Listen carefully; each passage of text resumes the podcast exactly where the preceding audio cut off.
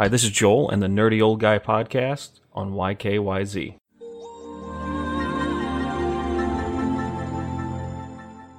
Now, into the reason why I give it a lower high score. It's a higher score but on a lower end because I did enjoy it. And the way it falls through majorly is the battle system. Your typical battles, just going from battle to battle to battle in no boss fights is fine. But when you start getting up to the higher spots of things, you start to find cracks in the cracks in the armor. So, and what I mean by that is, is to give an example, it there's particular fights where you will cast a spell, a cure, or something, go through the complete animation, it actually hits you.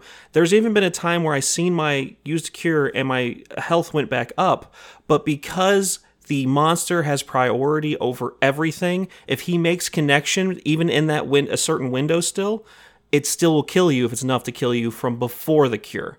Um, things like this bother me because that's programmed difficulty. It's not natural difficulty. It's using the system against me to make something difficult. Now, if you wanted to have a longer animation, that's fine. I can accept that. But if I see my health go up, you hit me, it kills me because the animation wasn't technically done yet by the computer standard, that's your fault, not mine.